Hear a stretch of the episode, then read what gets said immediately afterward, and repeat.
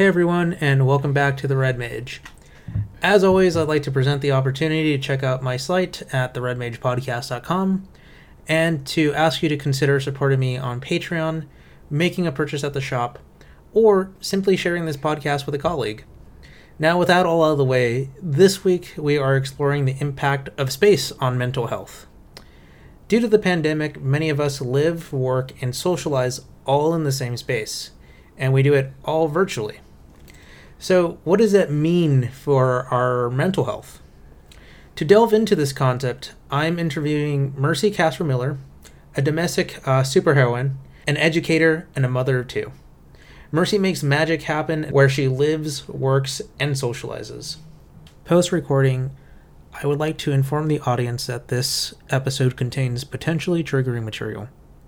If you are uncomfortable listening to personal accounts regarding mental health or domestic violence, please skip this week's episode. With that said, I will now proceed with playing back the interview. Um, Mercy, thank you for joining me today.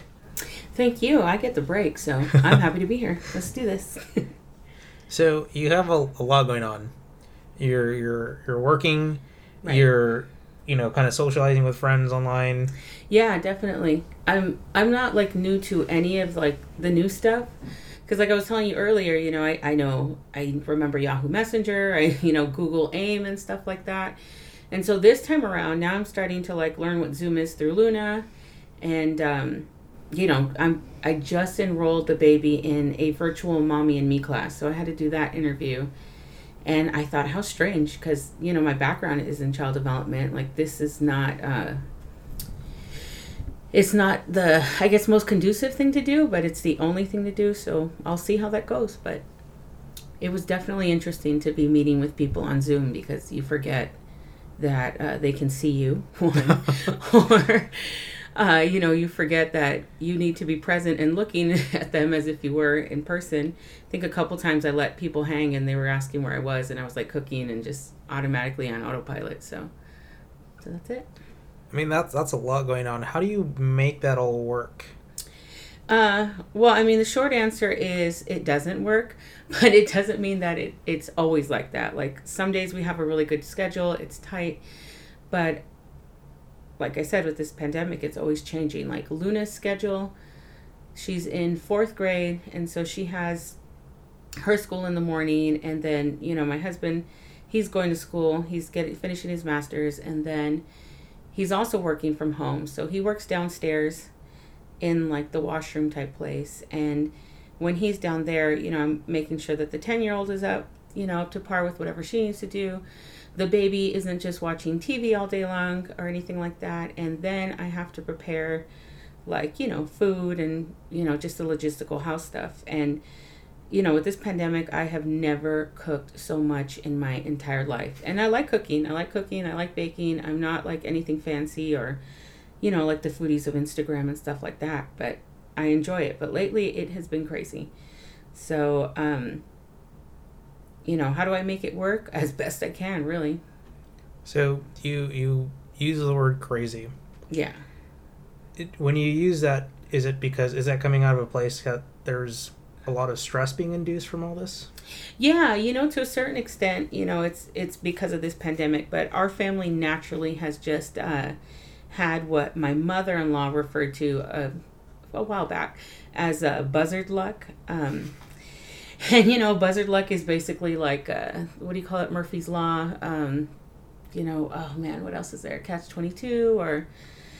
you know, just anything where, you know, you're taking uh, two steps forward, but one step back. And, you know, if it's anything bad is going to happen, you know, is the possibility, like, it's going to come to fruition. That's just the way it is with us. Something fantastic always has to have to come with, like, some kind of, you know, crazy thing or, you know, catastrophe. Like, Ryan got his B A uh, last year, and he was so excited to to graduate and go to the ceremony, and we were all excited for that too. And then this pandemic hit, and it just sucked because, you know, all of this came to fruition. He worked hard, and then there was nothing to do for it. So we did the drive-through graduation, and that was nice and everything, but it was, you know, of course it didn't have the obvious pop in circumstance of like a graduation. So... let's see what else happened. Um, you know, we got this new van because our Jeep was just uh, on the fritz and everything. And and when we got this van, this new van, too new to us, it's only like a two thousand seven. So yeah, it's an older car, car and everything. But we got it brand new to us and it was working really good. And then the next morning it dies on us. And I was thinking, great, I was going to run errands. And so there's always some little thing. But, um, you know, we all have a lot of mental health issues. Like, um, Ryan has P T S D and, um, you know, I guess I have my own form of P T S D too, but I've always like dealt with being a manic depressive, like ever since high school, probably definitely before that. 'Cause I just witnessed a whole lot of domestic violence and alcoholism and all those things. And, you know, at the time when you're developing, which is a big reason why I went into early childhood education, because I really wanted to see how that, uh, affected me, because those are the, you know, the very crucial years. And so, um, man, I'm trying to think so many things. I got off track here, but anyways, bring me back because I forgot. I mean, that sounds like it's, it's multi-layered. Oh, super multi-layered. Would you, would you say that this is kind of like just part of like the human experience? Yeah. You know what? Definitely. You know, you say multi-layered and, um, the first thing I thought was like puff pastry, because I really like puff pastry, and I've been, you know, I started using it a lot more, and uh, you know, in this pandemic. And anyway, so layers, right? It's so much of stuff because now everybody's really trying to um, really make sense of their relationships with people, especially the people that you live with. You know, married, fam, you know, parents, brothers, sisters, and all of that stuff. And so I think a lot of the times when Ryan and I are having arguments, or, you know, just the kids are getting on my nerves, or, you know, I, I want to go out, but I can't, or I Zoom with my friends and it just feels weird. You start to wonder like, okay, how much of this is like my mental health and how much of this is just natural stir craziness from the pandemic? And, uh, you know, the answer, I guess there isn't any one right or wrong answer to it all. It just is. You know, that a lot of that is the pandemic, but the way I'm handling it has a lot to do with, you know, my, my mental health and, you know, the trauma and stresses of just, you know, becoming an adult. I still don't feel like an adult. Uh, and I'm going to be forty this year, right? And you look, think about that in your twenties and you're like, wow, forty is so far away and I'm going to feel so old. No way, man. I feel younger than ever and terrified. Uh, so, you know, I'm, I'm closing in on thirty. Mm-hmm. And I, I, I know. Get out of here. I, I, can, I this is this is the best I could relate to that. Yeah, and it it hits it hits home in, in being that like that kind of question as to, am I supposed to be here? And yes, where where do you feel that like it's what's the reality of something versus these this kind of social expectation, and is that social expectation well founded?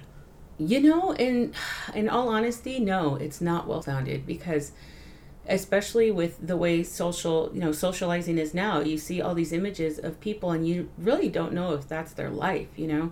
I think one of the biggest ways that that really like struck me was, um, you know, I post my family and, you know, I'm pretty active on social media and stuff, not like uber fancy or influencer style or anything like that. But, you know, I've always posted, you know, my, my husband, my kids, you know, whatever I was doing at the time and, you know, funny stuff, food and whatever. But it was, uh, I didn't really understand how much of an, uh, I guess, personality I was portraying, what image I was giving people. Um, because whenever there were hardships, you know, and I would have the opportunity to talk to my friends and stuff, they would be like, wow, you look so, you know, your family looks so put together and, you know, you have such a beautiful family. Like everybody tells us that, you know, tells me that I have a beautiful family and that I'm such a strong mom and doing a good job and everything. And, you know, um, it's taken me this long to be like, yes, thank you. I am, you know, I'm doing a good job and I'm trying my best. And a lot of that has to do with those expectations. I think, um, you know, when, when we talk about where we're supposed to be and everything, you don't really realize how that, um, is just relative to whatever you want to be. So if whatever you're choosing is going to take X amount of time, then yeah, you know, you have some kind of set place of where you need to be, you know, in whatever timeline you have. And I think we forget that we're not all together, you know, like I see people talking about, you know, buying houses and having babies and everything like that. And I used to get really mad with Ryan, like, come on, man, we don't have uh, our shit together, you know, like our friends are buying houses and all this other stuff. And for the longest time, I was always afraid of buying a house because, man, that sounded like so much responsibility and it's intimidating and who's going to, you know, fix this, that, and the other. And And then it was until later, like maybe pretty relatively recently, like the last few years, where I was thinking, you know what, I really do want a house. You know, if it if it crumbles, it's fine. It's still my piece of, you know, property and all that other stuff. But yeah, I'm I'm coming to terms as much as I can to really be gentle with the fact that I had these ideas of where I wanted to be at this time of my life. And uh, everything that I've reached, I've reached on a mental health, like emotional level, rather than like all the materialistic, superficial stuff. Does that make sense, or did I ramble too much? No, that makes a lot of sense. What I also am kind of getting is that, you know, you, you mentioned all of these kind of things going on, trying to go on Zoom, trying to balance this, all yeah. these like really weird personas that we get online. Right. And oh, it, my goodness. Yeah, that's true. And it almost feels like what's going on internally is invisible. Yeah, exactly. Oh my goodness. You know, you said uh, personalities, right? And how we're like conveying those. One of the biggest things I just had like this epiphany too is how I speak to my daughter's teachers. Like she, um, when she was in school and, you know, everything was normal, I would always have these gripes with the teachers. Like I, they always would have like some kind of issue with Luna, and that's fine. Like I know what kind of kid I, I have. Um, but I would still always find this, like, we just wouldn't click on some level. Like, ooh, this teacher was just a little too rude, or this one's too young, or, you know, one of her teachers used like in the way that I'm using um, but, um, it see, there it is again. And, um, that would make me nuts. But now, because we're in such a comfortable setting and all your worlds are blending, this last teacher that she's had, we are super cool, super, super cool. And uh, I'm talking, I talk to her in the way that I would talk to you right now. I mean, obviously not with as many personal things, but uh, I found that I have really let my, I guess, personal personality come through a lot more. And I don't know how much that is surprising to like parents that I speak to, or or even to my friends and family, really. I know the, believe me, there's a lot of twisted uh, layers with the relationship my mom and I have. But now that I talk to her after all of those things, and I really could just give two cents on what her opinions are of me, of where I am in life or anything like that. And so when we do talk, I curse freely, you know, I'm I'm very comfortable in whatever opinions I have to say, at, you know, at some point. And and if I need to call her out on some things, then I do, and I don't feel bad about it anymore. And that's kind of the way it was with all the other things where my personalities had to mesh, like making a doctor's appointment, you know, having to do these interviews for Luna's school, and, um, you know, talking to my work and everything. So that's... uh. It's just crazy to think how when all of this is said and done and we're back to socializing again, what's going to happen? Am I going to go back to my prior presets, or am I still going to be as relaxed as I am now? Like, how's that relationship going to change when I'm in person, you know, trying to volunteer at my daughter's school and all of those things? Because I do, I always have, uh, I've always been told that I have this fantastic and very strong voice, and I'm very proud of that. Although I don't know how I'm going to feel when I hear it, because I rarely hear it myself. But, you know, because of that, you know, there's always a certain tone that I use with someone else, or, you know, if I'm going to be speaking in front of people. I used to do theater a long time ago, and, um, you know, I always thought about it, you know, in those terms. A lot of people would say, you know, she has such a powerful voice, and and it's just going to be interesting to see how much that changes when we, you know, go back to normal, whatever that is, because I don't think that's ever gonna come back. So I had a, a class project one time where we were developing for um for people with uh health conditions, and I chose to do um on a, a child onset diabetes. Oh, okay. I had a, a student who had uh, diabetes.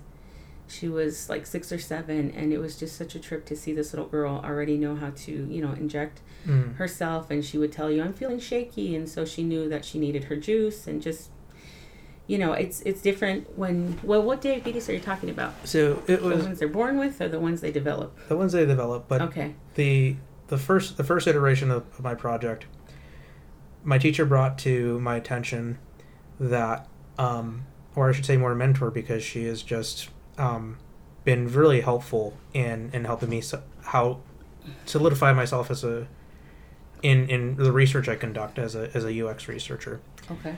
And the first thing that she said was, when someone is hit with something like diabetes or whatever, it's not just that one thing. They have multiple symptoms. They have, you know, diabetes, and then they are having, like, you know, trouble seeing, and then they're having a bad day with their car. Yeah. And then they have, like, issues at home. And that, that energy, it seeps through everything. So. Yeah, and it's it's a very human truth. Every everyone, I, I don't want to just make this general assumption, but it seems like there's so much invisibility to the things that are going on behind or inside people's lives. Right. And we're only getting this, like, these glimpses. Oh, super glimpse. You know, you, when I asked you what type of diabetes, and, you know, the little girl I was talking about was born with it. But when I was uh, teaching for Head Start, one of my students, he was three, four, like around three or four.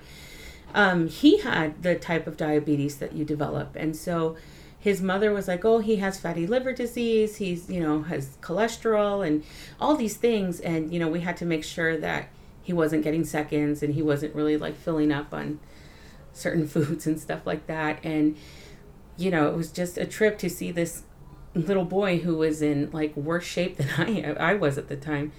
And, you know, he would, uh, he needed glasses too. So the eyesight thing is real. Um, And he was just a handful all over the place. Sweet kid, but I don't know. I've always been really good with what people would call the problem children and all that mm. stuff. And uh, because it's Head Start, you're more of like a social worker because you're working with the whole family, right? So I see this kid and everyone, you know, my co-teachers are like, man, this kid is nuts. And, you know, they would always be like, all right, it's your turn. You're up. You know, you're the only one that can deal with it. And I was like, yeah, of course, I'll take him. And, um... what ended up happening, because of the social work aspect of this job, you have to do home visits. And when I went to his home visit, he was uh, in his underwear and these little boxer briefs, and he was so excited to see me. But I walked into the house, and it was a one-bedroom apartment like the one that I'm living in, so I totally understand that now. Um, and there were two bunk beds, two different bunk beds. So one had a, there was a... a twin bed on top, full bed on the bottom, and that was like in the living room. So instead of couches, you had two bunk beds that were shaped in an L like that, and they had what must have been like, well, I mean, honestly, it looked like my laundry. You know, you have two kids and everybody, it's just a ton of laundry all the time, and it's just never going to get done. And it was incredibly messy. And the one bedroom was for uh, his grandparents, and so they're, you know, the the older people of the family, and they're the ones that have the room. And there was the uncle on one, and I think like the sister on the other bed. And then, of course, my student and the mom, I guess, slept on the bottom with, with him. And it was just all these people in this tiny setting. I thought, how freaking stressful is this? Like, you know, of course he'd want to be eating all his comfort foods. Like, this makes sense, you know? and, um... You know, and then the mother told me that his dad was in jail, and so I thought, oh, yeah, of course, she doesn't want to go anywhere. Like, this is a good gig for her. She's at home. And I thought, how incredibly stressful to not have your own space. So, you know, on that, there's all these things and all these layers and all these aspects that overlap and, and are interwoven. How do you make space to breathe? Man, I am... getting better about that now, but before it was really hard. I think in the beginning of the pandemic, when, you know, all the, you know, orders were coming and we were just staying home and everything, I was really excited about it because I really like being a domestic superhero. I like you know, having my kids home and planning menus and just kind of, you know, organizing our lives and everything. And then it just, it kept going and going and going. And then summer hit, and then that was kind of cool. And so it was much easier to get a minute to yourself. Like, I always cherish the times where I get to take a shower by myself. Usually what happens, if I want any time like that, I have to wake up at like four in the morning and have that time to myself. Usually when that happens, I fall asleep with the baby. You know, she sleeps at like eight thirty, and so I'm out by that time too. But as far as space, my car is like where I am able to sit with no one there. And the thing that gets me through a lot of it really is I take... um I take antidepressants. So, I mean, whenever I'm feeling a little imbalanced and everything, I always wonder, like, okay, is it time to switch up my medication, or is it because this pandemic is stressing me out? And so I'll talk to my psychiatrist about it. And, uh, you know, he'll tell me, yeah, you know, let's try and get you on a higher dose. And right now I'm at my highest dose. So there really isn't anything I can, you know, move up from here unless I wanted to add some kind of supplement. And so I take uh, Wellbutrin. It's at the highest is like four hundred fifty milligrams, and then I take like a vitamin D and an allergy pill. So I take that, and I'm supposed to take like a whole bunch of other medicines, like vitamins and stuff. Not that like I have any condition or anything, but I just try to.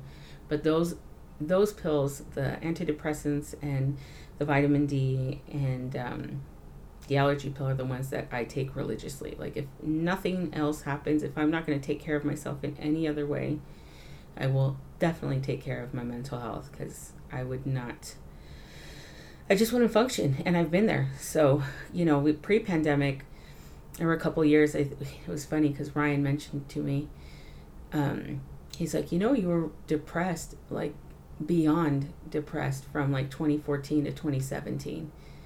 And I thought, oh shit, like that's a long time. I don't even remember that. But it's true, you know, I...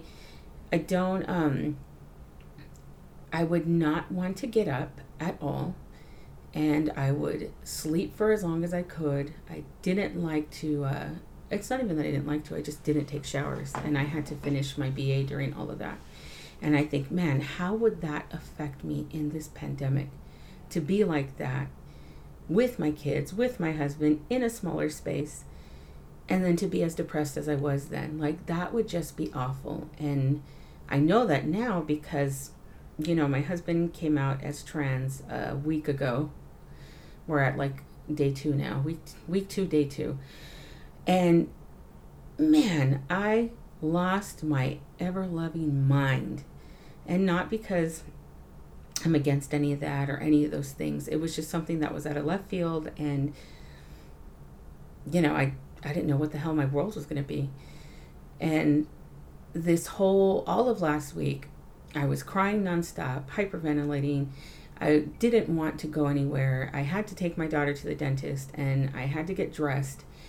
And I've been photo documenting everything. And so I would just look in the mirror every single time and wonder, like, man, this is a very huge mental breakdown for me every single day. Like, I barely feel, I start, I'm starting to feel a lot more functioning today. Mm. But I really had to ask myself last week, like, do, am I going to need a higher dose? Like, what am I going to do now, you know? And, uh, and no, it's not that I, you know, I think if it, I wasn't on medication, this would totally have turned me into a zombie for the rest of the year. I, I want to interrupt on that. Yeah. Just because there's so much, um, you know, there, there seems to be a lot of elements at play. What, and, and you're mentioning, um, these antidepressants, right? What about space, and what other elements would you, would you feel that you need? You know what? Um, I am very, very happy that we have spaces uh, that have grass, or, you know, somewhere to look out on. And, you know, another epiphany too, we have always rented spaces that have had a view, and our last two places uh, did not have a view. And, you know, we're we're somewhere that has a view now, and we're a lot more at peace. Like, I think about it, I was just thinking about every place we've lived in, and usually the places that have some kind of greenery, we have, like, you know, better times there, better years there, and and that's a huge thing for me. But because I live, we live in a small place and everything, the way we get our time is, um, you know, shower time, bathroom time, you know, everybody takes forever in the bathroom because that's the only place no one will bother them. Let me rephrase that. No one will bother anyone else but me in the bathroom. So there have been times where we have a full-on family meeting and I'm like, guys, just get the hell out of here. Can I just take a piss in peace? You know, at least the only t- thing. And, you know, like I said, excuse the vulgarity, graphicness, or whatever. It's like, the only time I know they're going to leave is if they know that I'm going to wipe my ass or something. And they're like, ah, I got to leave. I'm like, yes, you should have been gone the whole time. The fact that that's the thing that makes you want to leave is beyond me. But, um, so but yeah, that's just how it is. So. So it sounds like you need a physical space to kind of have for yourself, to just have room to, like, yes, reflect. Exactly. You know, my, my ten-year-old, which she does, and it drives me and my husband nuts, more him than me, because I get it, and, you know, kids are going to be kids. She loves to build forts.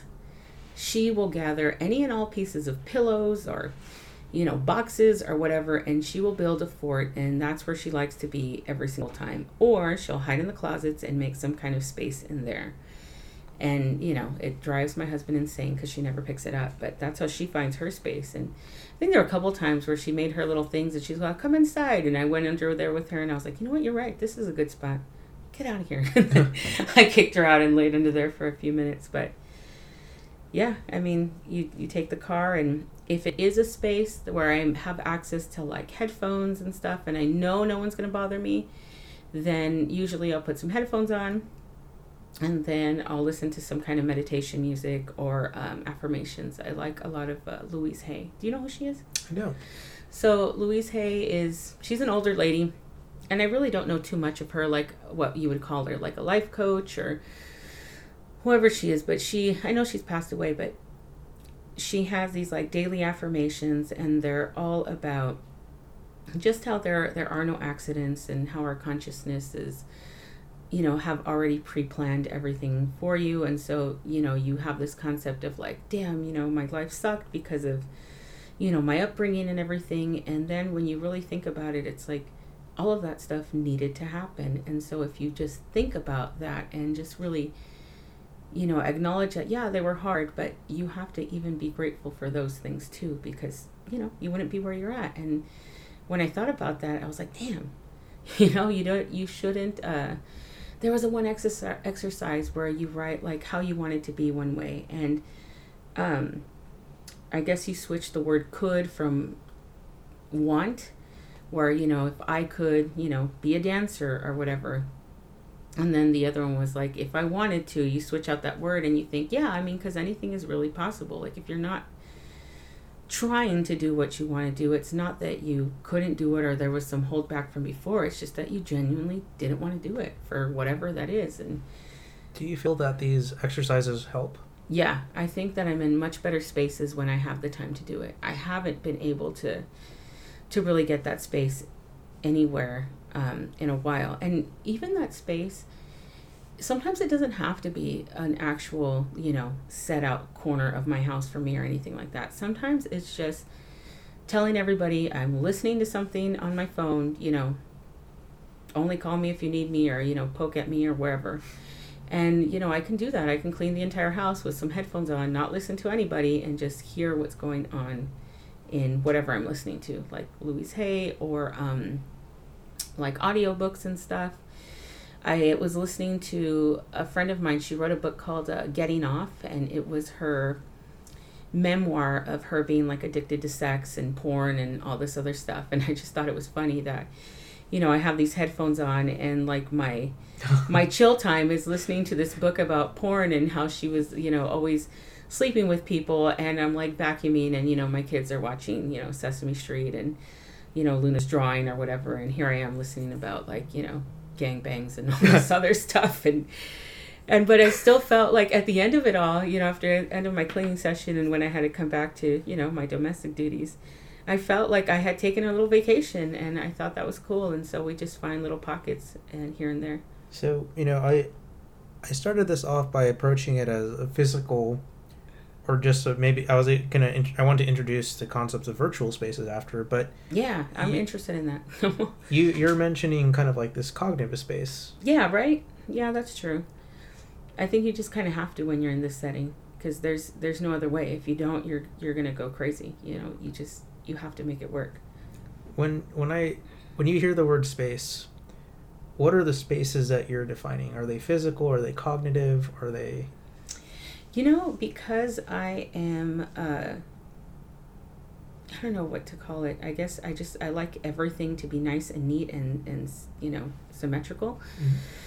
Um, I think they're all there, and they're all very neatly next to each other, you know, in however way you want to put them, because what are, it all what are, depends in whatever situation you're in, because you're saying like a cognitive space, a physical space, and mm-hmm. what was the other one? Like a virtual? Like, oh, yeah, virtual space. So the virtual space is something that I really haven't um, really enveloped or pursued or anything, and I'm going to have to next, actually, this Thursday, because I'm doing that virtual Mommy and Me class. And so it's the first time in this whole pandemic that I have to learn how to put it on my own laptop and figure that out, because my daughter has her computer that she uses for school that has Zoom, and so anytime we've had to Zoom with anybody, we've used her computer.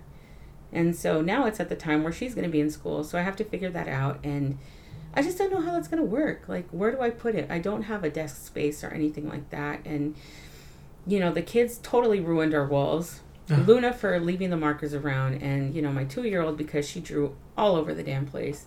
And we had it covered in gift wrap. And you know that. It's been there forever. It's been there since like before December, maybe after Thanksgiving. Because the uh, crayon was so ugly. I was like, you know what? I can look at troll wallpaper for as long as I need to, as long as I don't see that damn crayon.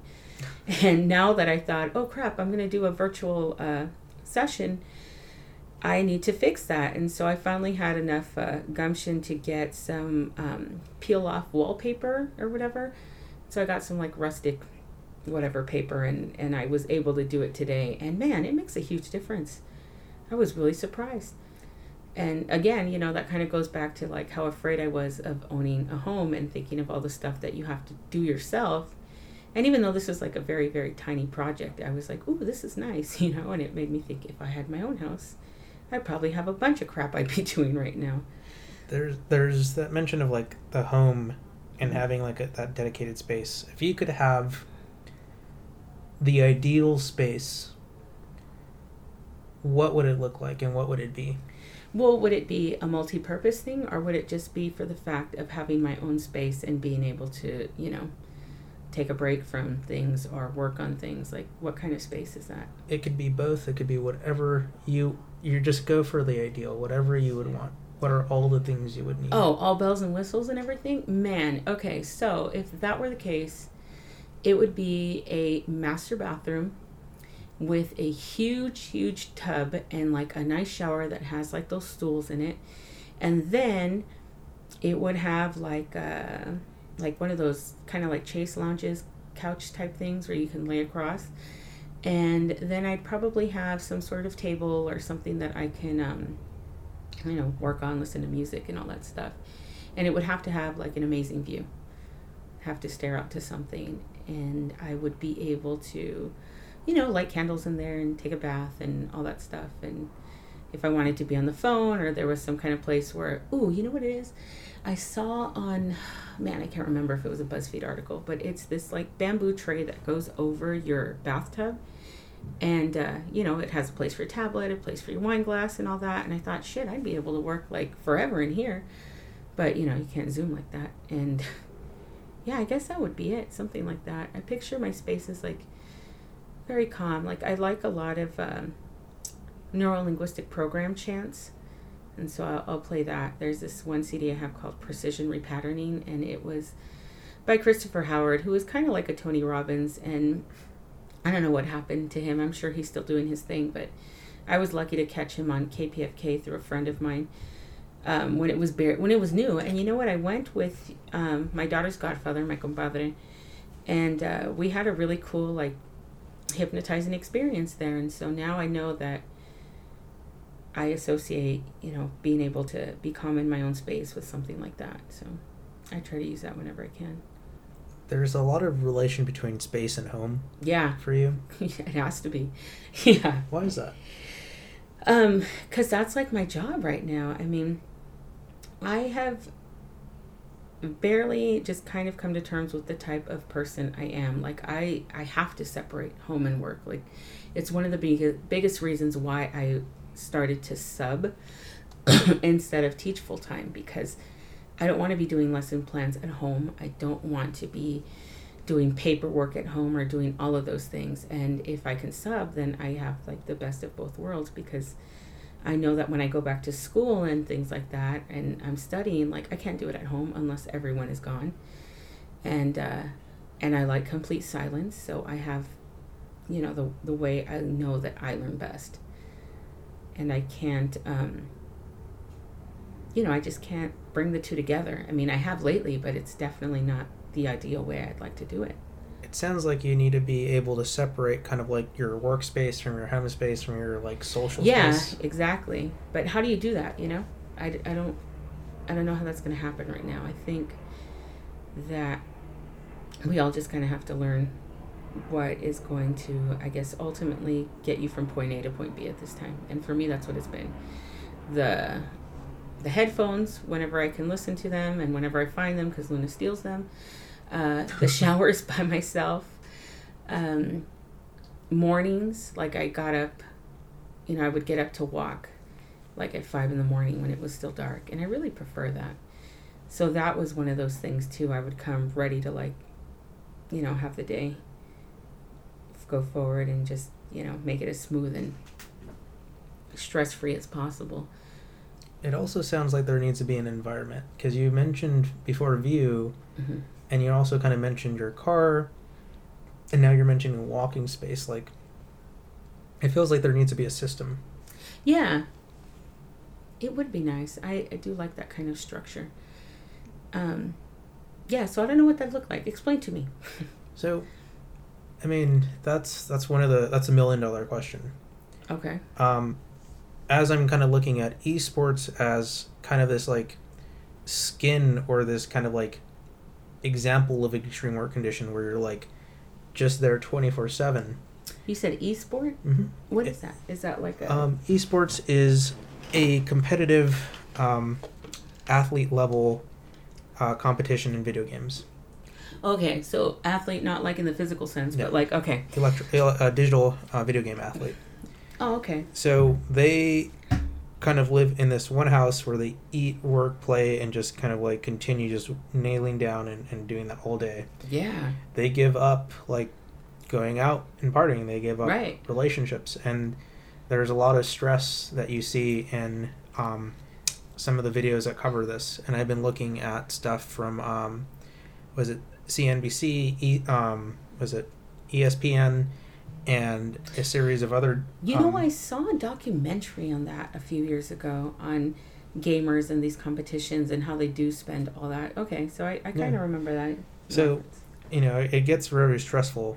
And as we're we're kind of talking about space, like, they say in that, like, kind of, like, usually a dedicated home or, like, this kind of, like, area where they practice with their teammates for, you know, somewhere between, like, ten to eighteen hours a day. Damn.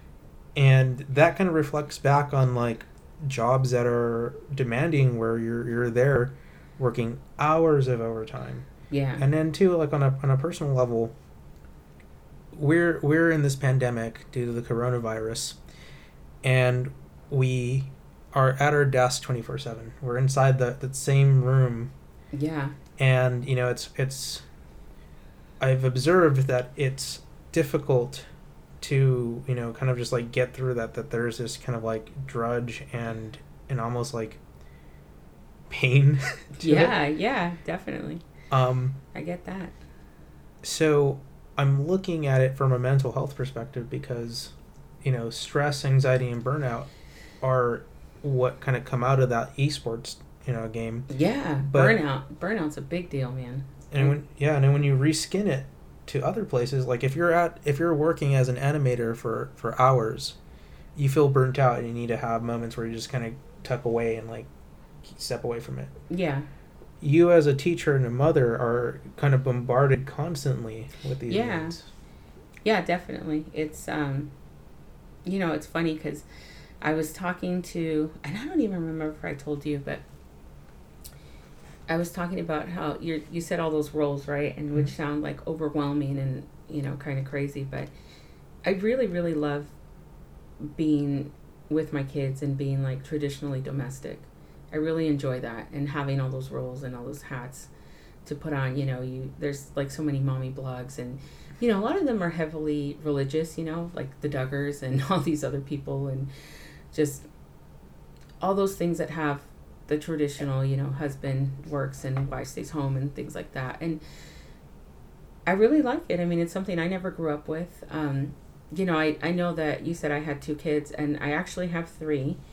My twenty-two-year-old is my sister-in-law. My husband and I raised her when she was ten. When she, she came to us when she was ten. I met her when she was eight.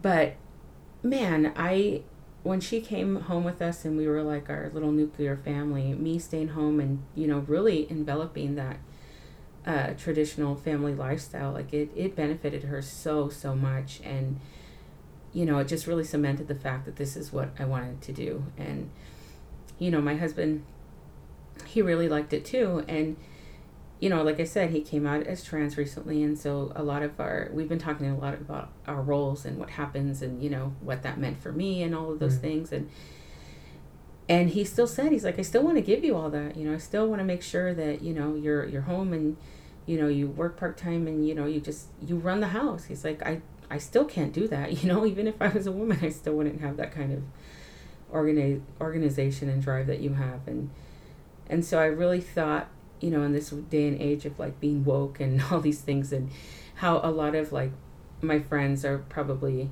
thinking in their heads, like, you know, why is she doing that? Like, you know, feminism and, you know, women don't need to do that. Cause we've had a lot of financial hardships and stuff. And I'm sure that that's crossed their mind. Like, bitch, why don't you guys start working or whatever? And in my head, I'm like, uh, because our family is traumatic. And if I don't, If I do work, then no one's going to, you know, we're all going to grumble. Like, our house is going to look crazy. We're not going to go to the doctors. And it's just, you know, there, it's not going to happen. There's, there's seems to be so much that falls onto this domestic superhero. Yeah, totally. And what are, what are resources that you would need for mental health? What are resources you would need to alleviate and to find some of those spaces that you need to just breathe? Well, the way I've been doing it, just because this uh, pandemic is the way it is, you know, our income bracket right now affords us to a ton of resources now. Um, my daughter goes to therapy through a place called V I P. It's the Violence uh, Intervention Prevention Program. And so through them, we have a, an advocate, and, you know, they'll ask us what we need. You know, if you need counseling, if you need, you know, diapers, because, you know, I have my two-year-old, if you need food, if, you know, the kids need new clothes and and all those things. And so we're really, really blessed in that sense that, you know, once once you're broke, there's so many things that are open for you. And then when you're in the middle, you can't really afford them. So lately, that's that's just kind of the way I've been able to have that space. If I need to go, if I need therapy or I need something like that, then I could always, you know, talk to our advocate and get someone on a Zoom session or things like that. I don't know. Did that answer your question? Yeah. So it sounds like there needs to be availability for um, specialized therapists. There oh, yeah. Needs, there needs to be spaces and environments that allow you to kind of step away and make sure that the house doesn't fall into disarray. Yeah, yeah, definitely. And it sounds like you need to be able to separate, you know, the social, the the work, and the domestic. Yeah, and you can't do that right now. You know, you just, you can't. Not, um...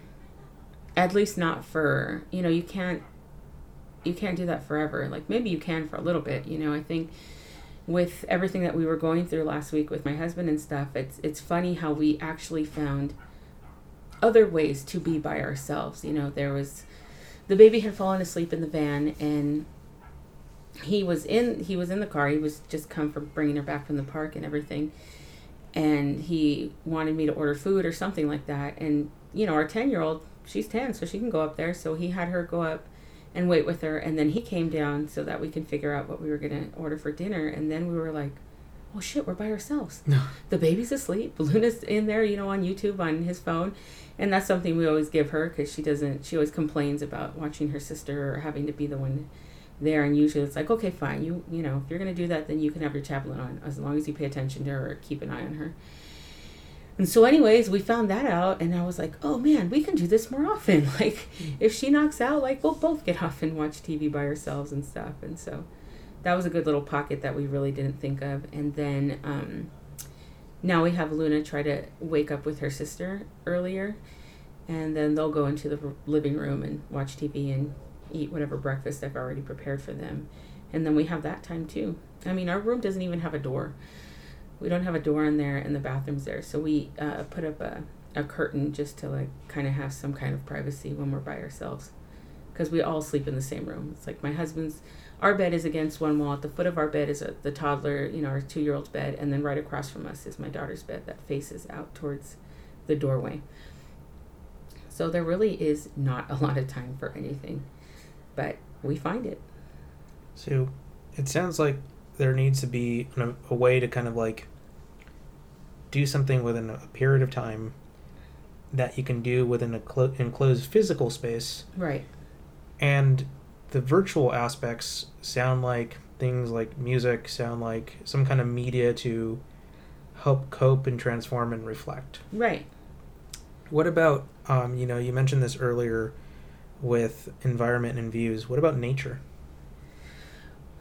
I love nature. You know, I mean, it uh, automatically reduces your stress by like, you know, twenty percent when you go outside, like within the first five, five, ten minutes or something like that. I remember reading that statistic a while back just because I was uh, studying uh, nature school. It's a kind of curriculum for child development where it all takes place outdoors. And so um, that would be great too. You know, plants are something that I've always really wanted to have around my house to kind of, you know, incorporate that element inside, but I'm so bad at that. Like, I just need to keep my kids fed and everybody in the house functioning. And sorry, plant, you're the last one. No. So I wish I could do that. And I grew up with like fake house plants in my house. So, I mean, I like the way it looks, but I knew they were fake. So I just thought, I'm never going to get that. My grandma, or I don't know who she was. She was kind of like a grandma. She would always get mayo and uh, put them on the fake plant leaves to make them shine. Interesting. Yeah, she wanted that to be my chore, but I was like, ew, gross. Like, sorry, lady. Just go around the house smelling like mayonnaise. Yeah, uh, and I like mayo. I'm a big fan on my sandwiches, but it was just such a weird thing. So, you know, on, on that too, it sounds like there needs to be some kind of like real life plant, not some yeah, weird, weird mayo smeared plant. Oh, you know what else I really, really love too? Um, I really love a humidif like the.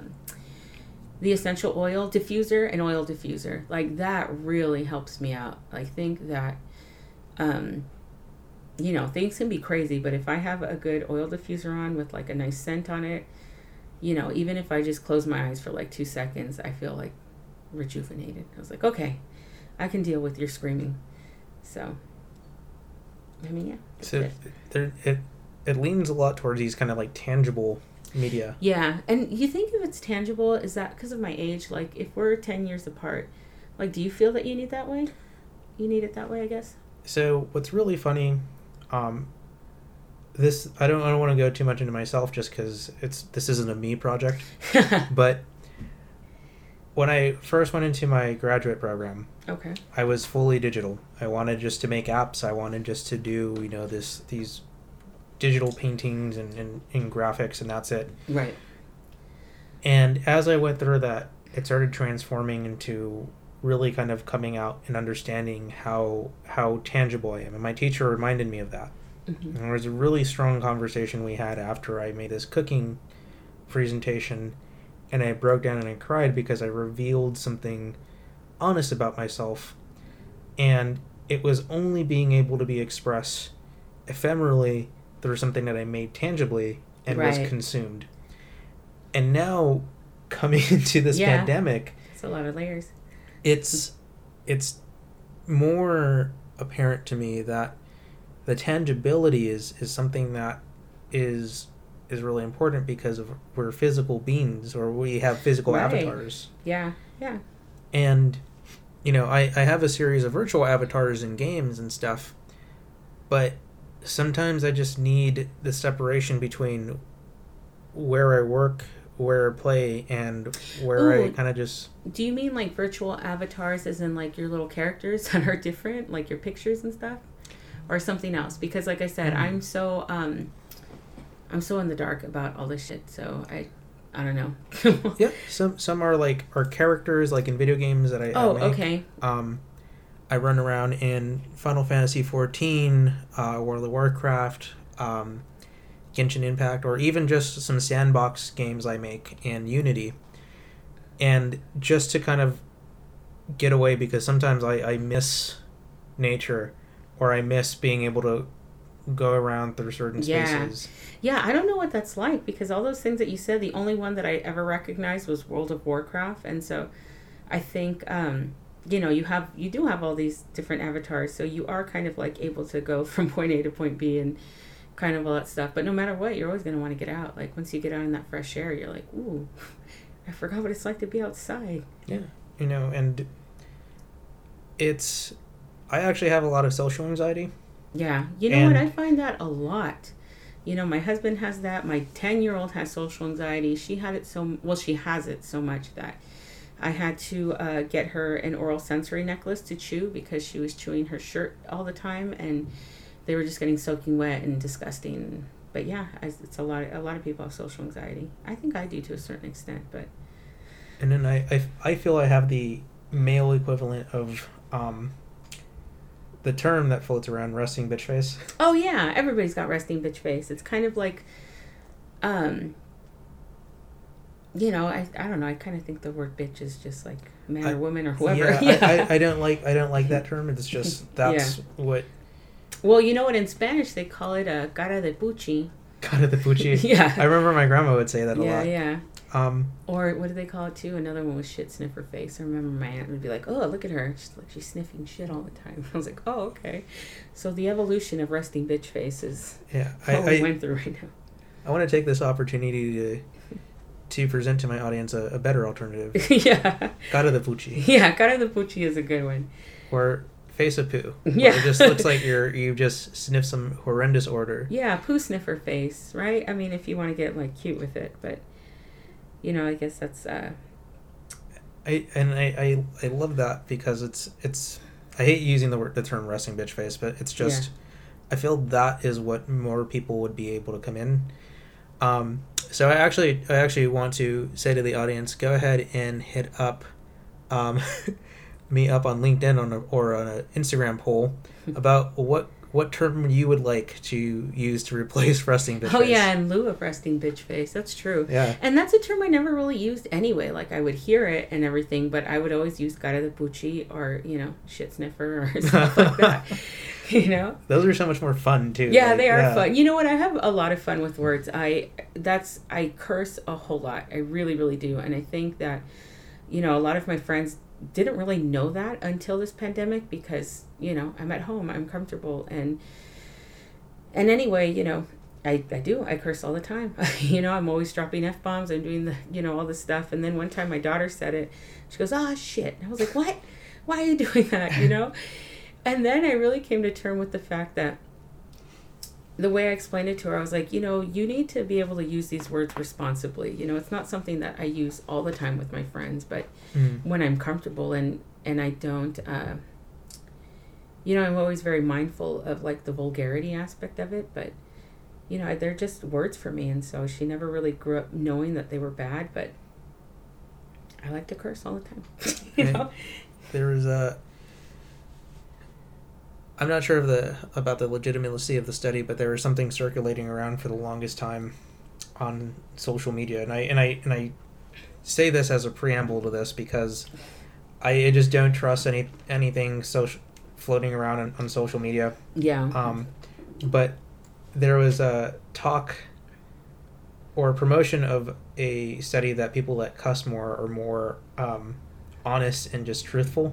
Oh yeah, definitely. And, And, you know, I, I, I kind of see that, like, it's just, you know, people that drop that. And it's hard because I'm someone that, like, off off the podcast, like, I, I swear so much and it's just, it just comes natural. Yeah. But I try to contain that a little bit um, just for the podcast's sake, but I think that there's there's a there's that whole Netflix um, show about Ooh. the history of, of swear words. What? Why, and why haven't I seen this? It is it's super cool, and it's very okay. it's hosted is it recent, by or? yeah yeah. Oh, okay, no wonder. All right. It's uh, hosted by Nick Cage, and it just kind of shows it's like there's Nicolas like a power Cage. that That's comes funny. out of out of yeah. saying this. Okay, yeah, I'm definitely gonna have to check that out. The last thing I really wanted to, the last thing I saw on Netflix was The Night Stalker, which was all in, you know, my neighborhood, your neighborhood too. No, I don't know. Yeah. So um, that, and then I wanted to watch that one about Eliza Lamb. Did you see that yet? Yeah. Was it good? Yeah. I'm such a chicken shit though. I'm like, I'm like I have to watch this in the day or sitting right next to Ryan because I'll so, freak out. So it also sounds like this is kind of like this, these shows or whatever are like virtual mediums that you use to kind of uh unwind and just kind of oh yeah definitely you know it's funny I didn't even really think about that, but we all have our shows. Like Ryan and I will watch The Rookie and um excuse me my Coke mm. and um and yeah we always we're like yay it's Sunday, you know, let's make sure all the kids are in bed and we have our snacks and we can watch that, because we, you know, we haven't gone to the movies or done anything like that. And one time we were in the car and the baby was asleep and Luna went inside to use the bathroom, and we were just watching something on, on the phone. And then we thought, man, we can do this too. We can hide in the car and watch movies. And But it was, uh, yeah, we watch a lot of series. Or I was watching them on my own before. Like, that was my safe space when I was able to have the baby in daycare. And if I didn't have to sub that day, I was able to, like, sit in my living room and watch The Handmaid's Tale and, um... veg out until three o'clock, and then I thought, oh shit, I gotta get dinner ready, and then I would throw something together. Thankfully Ryan is not like super traditional where he expects like fancy meals. Like, he's just happy with whatever I make, so I never get too stressed out about that. But I am definitely into shows as turning my brain off. Guilty pleasure, like super super cheesy teen romance, like the I Told You, To All the Boys I've Ever Loved. mm. Yeah, I love that series that just ended. All right, Meg, keep going. They have potential. So, you know, there, there's there's all all that. Yes. If you could make a community resource that would deal with relieving stress, um, you know, anxiety, and then kind of re- renewing you with burnout. Yeah. What would that look like? A resource? Yeah. That could be a place. That could be, like, some kind of, like, product. What would it, you know, anything? You know, I think the first thing that came to my mind was a place. I know that uh, co-working spaces are very popular now. A cousin of mine did the, brought the first one to Uptown Whittier. And it was something that I had heard about uh, through theater, actually. In Spain, they have a, kind of like a collaborative place. And when I was uh, in a theater group, it was one of the things that our director went to. He went to visit Spain, and then he had all these ideas, and then he brought up the idea of co-working, co you know cohabitating spaces. And so in, over there they have, you know, one big theater place, and then all these different uh, theater troupes who either don't have their spaces or aren't really looking for one, they would all produce their shows there. So you would have a continuous run of, you know, rehearsals and shows and just all these different things. And you know, it was kind of like a beautiful chaos, I guess. And, you know, that started coming over here. I saw that in downtown and things like that. But, um, you know, in terms of what that looks like for me, I think it kind of looks like a, a co-working space, something where you can have uh, different kind of rooms and just kind of like pick what you want to do. Some people really find, um, you know, sitting in a place with a nice couch to read, and you know, or some people feel like they need to scream. Like my ten year old loves to scream when she's pissed, and oh, it gets on our nerves just because I feel like our neighbors are going to call C P S on us or something, and I have to give like some disclaimer. I was like, the neighbors are going to think we're killing you or something, or you know, I, I always have to be like trying to make sure that, you know, they don't think we're crazy. Um, or me, because I'm the loudest one in the house, so I feel like they all our neighbors know Ryan, and they just think he's this nice guy and he can chit chat with them. And you know, I'm all nice to our neighbors, but you know, I know they heard me, you know, call my crazy kids like a pain in the ass, or you know, stop fucking, you know, leaving your shit on the floor, and they probably think that I'm like schizophrenic or something. But Um, yeah, I don't know. Where did we go off? I was just started thinking about all these other things. Yeah, no, it sounded like, you know, we need... We oh, need we're a, going back to the spaces. Yeah. Yes. So... That you, you think of a place that you go to. Yeah, I would think of a place. Um, it would have to have a little bit of everything, because if it's something that's going to be given to, like, you know, as a resource to people, there's just different way that seems, you know, that goes about. Like I said, my daughter loves to scream. I'd probably have a screaming place, you know. Um, those things are really popular, you know, when you go and you break plates and things like that. Um, and it would definitely have, like, some really nice snacks, you know. I love snacks. I'm a snacker all the time. And it would have to be very nicely prepared, too. I think a lot of the times when I need to de-stress is because I need the house clean. And when it is clean, it just feels that much better. So, you know, it it would have to be very versatile, because I know that, you know, some people like to be covered up in a whole lot. Like, weighted blankets are, I guess, coming out more to the forefront than ever. Like, I don't remember that in... Uh, working with children like ten years ago. So, and you know, right now with COVID, it's it's kind of hard to kind of go out. Oh yeah. If there was a first iteration of this of this place, would you also like to have maybe like a some kind of like package you can receive to do that in the space that's available to you immediately? Yeah, you know, I saw recently that there are these kids for happy hours. Like, like that's how works are, you know, how that's how work uh, companies are building, uh, you know, rapport with their employees. And so you order this kit, it goes to all your employees, and then you have a virtual happy hour. Because we tried to do, I tried to do that with uh, my girlfriends, and it just didn't feel the same, you know. I was like huddled over in my kitchen with my drink, and, you know, everybody was kind of on their own thing, and it just, it didn't feel, it didn't feel like a true happy hour. So, I don't know what that would look like, just because I'm not really, it never really worked for me, you know, mm. which is why I don't really Zoom often. I would rather see my, my friends, um, well, the ones that I trust, and I know that they're not, you know, being careless and going around everywhere.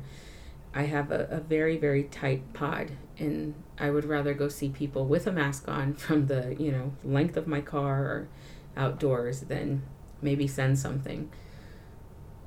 But I guess if it was going to be something that you can pick up and create your own space, it would definitely have, uh, well, granted, these people already have their media, right? They already have their equipment, their computers and stuff like that.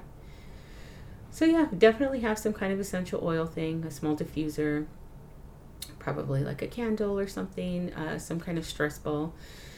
My daughter uses this putty. My older daughter used to use this putty that uh, she would always have to move in her hands and and uh, smell or anything like that. And that was her thing. So just a bunch of little things. And I guess you can curate them, right? I mean, there's lots of monthly boxes for stuff, I think.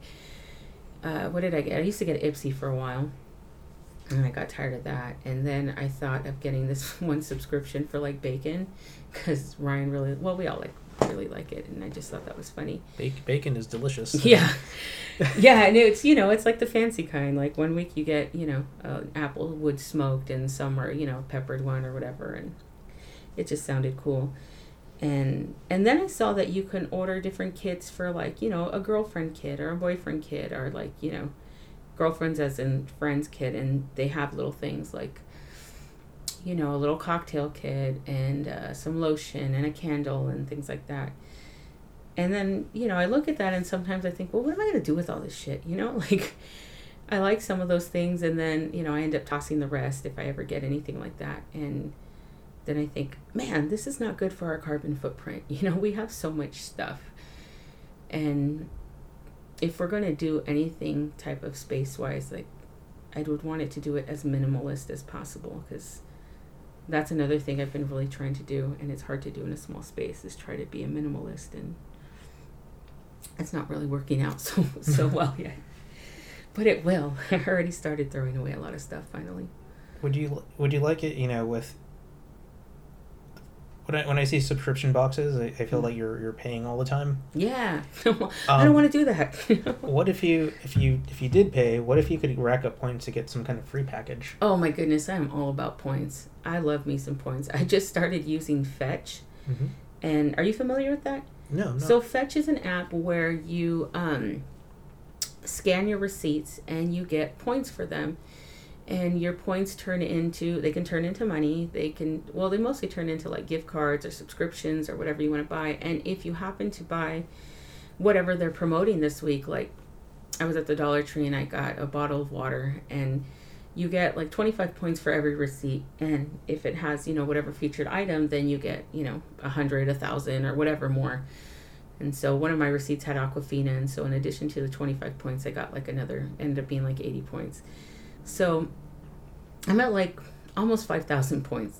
So right now I can get myself uh, maybe a gift card to Target for five bucks or something. And, you know, just little things like that, like or to Starbucks. And and so if, if I can rack up, you know, like kind of rack up whatever rewards programs and things, like I like it. I'm about that. I figure you just kind of got to milk everything for what it's worth. And then I think of the psychological aspect, like, okay, how, how much are they really getting off me? You know, I think I'm saving, but how much more am I even spending because of this? Mm. Especially with children's clothes. I, I shop at the children's place, and they have this rewards program, and they give you like a dollar for every, you know, amount you spend. And Old Navy does that too, you know. I they were like, oh, you have forty dollars in super cash. And I was like, dang, forty dollars is a lot. And of course I had to spend like, you know, one hundred fifty to make that forty work, so... So yeah, it, I'm duped. It sounds like some kind of, like, element of gamification. Is, is... Yeah, yeah. No, I, I like that. I'm a big fan of Tetris, and, uh, you know, those are... And, you know, it always catches me, you know. I'm a sucker for that stuff. So, you know, we're we're at the, the end of our episode here. But thank you for coming on. Oh, yeah, no problem. And you had mentioned that you've started doing a photo blog on, on Instagram. Yeah, well, I'm not... Yeah, I'm going to start a photo blog because, like I said, my, my husband came out as trans last week. And, you know, holy shit, it's been a ride. But, you know, we're in a good space. The the big thing about it is is that, you know, this revelation he had wasn't intended to, like, you know, end in divorce or anything like that. And...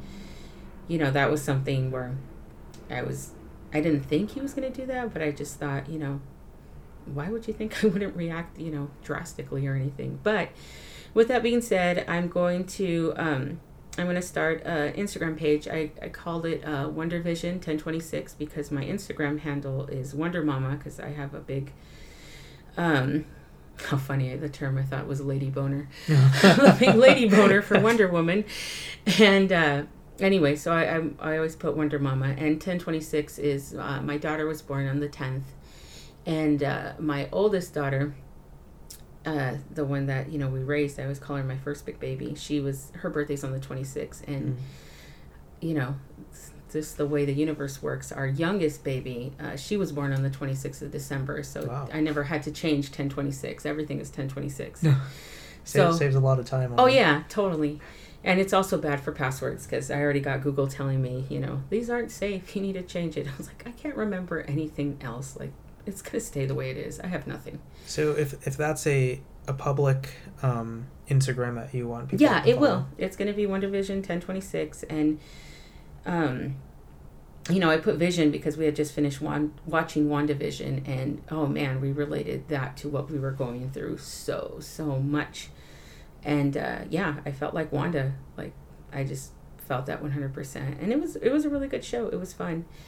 And that was one of the things that, you know, Ryan and I had talked about when he had told me that, you know, he wants to be a, a or he, he feels that he is a, or knows, see, I have to go through all these things. He knows that he is really a transsexual woman, and he, you know, feels that he's really found himself, and now he's a lot happier, and you know, there's a lot of like ins and outs to that. And so, you know, when I take my pictures every day, there's just all these thoughts that I think of, and you know, write those down. And so eventually that'll turn into like a couple of podcast episodes, and uh we'll go from there. I mean, we're definitely in uncharted territory, so so everyone check out WandaVision uh ten twenty-six on Instagram. And then at some point, like I said, there'll be a podcast, and I'm not sure what it's going to be, but uh, I do know that on our title, it's uh, El Gringo y la Gorda, and the city underbelly of love and all other things complicated, because he's a gringo, and I'm a very proud gorda, which, you know, means fat. And, uh, you know, I've been called that my entire life, but um, you know, up until recently, this body positive movement that totally missed me in my twenties, but we're not going to get into that. um, you know, it's just something that I, I've always really, really enjoyed is those kind of titles. And we just, we got a shit ton of layers in our lives, and it's, it's going to be a, hopefully interesting, and if anything, it'll make people feel a whole lot better than themselves, that they're not as crazy as we are. Or it might be an opportunity for people to feel that they're normal in a very crazy world. Yeah, I mean, I know. What's normal, right? I mean, I've been thinking about, you know, what my normal is.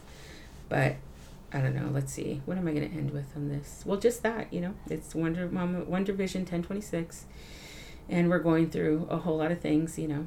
I'm going to, getting getting used to the idea that my husband is going to be a woman, a trans woman, because he also made that very clear, that he is, he doesn't feel like a man, he doesn't feel like a like woman in the aspect that I am, you know. He's not thinking about fully transitioning or anything like that, but he definitely feels like a trans woman. And, you know, what that, you know, meant for me was, you know, am I a lesbian too? And then, you know, I was kind of going back and forth with it, but I'm just queer. That's, and I'm very happy with that. Like, so we'll see what happens, but definitely interesting. Awesome. So thank you everyone again for joining us today. Stay fantastic. The Red Mage is out.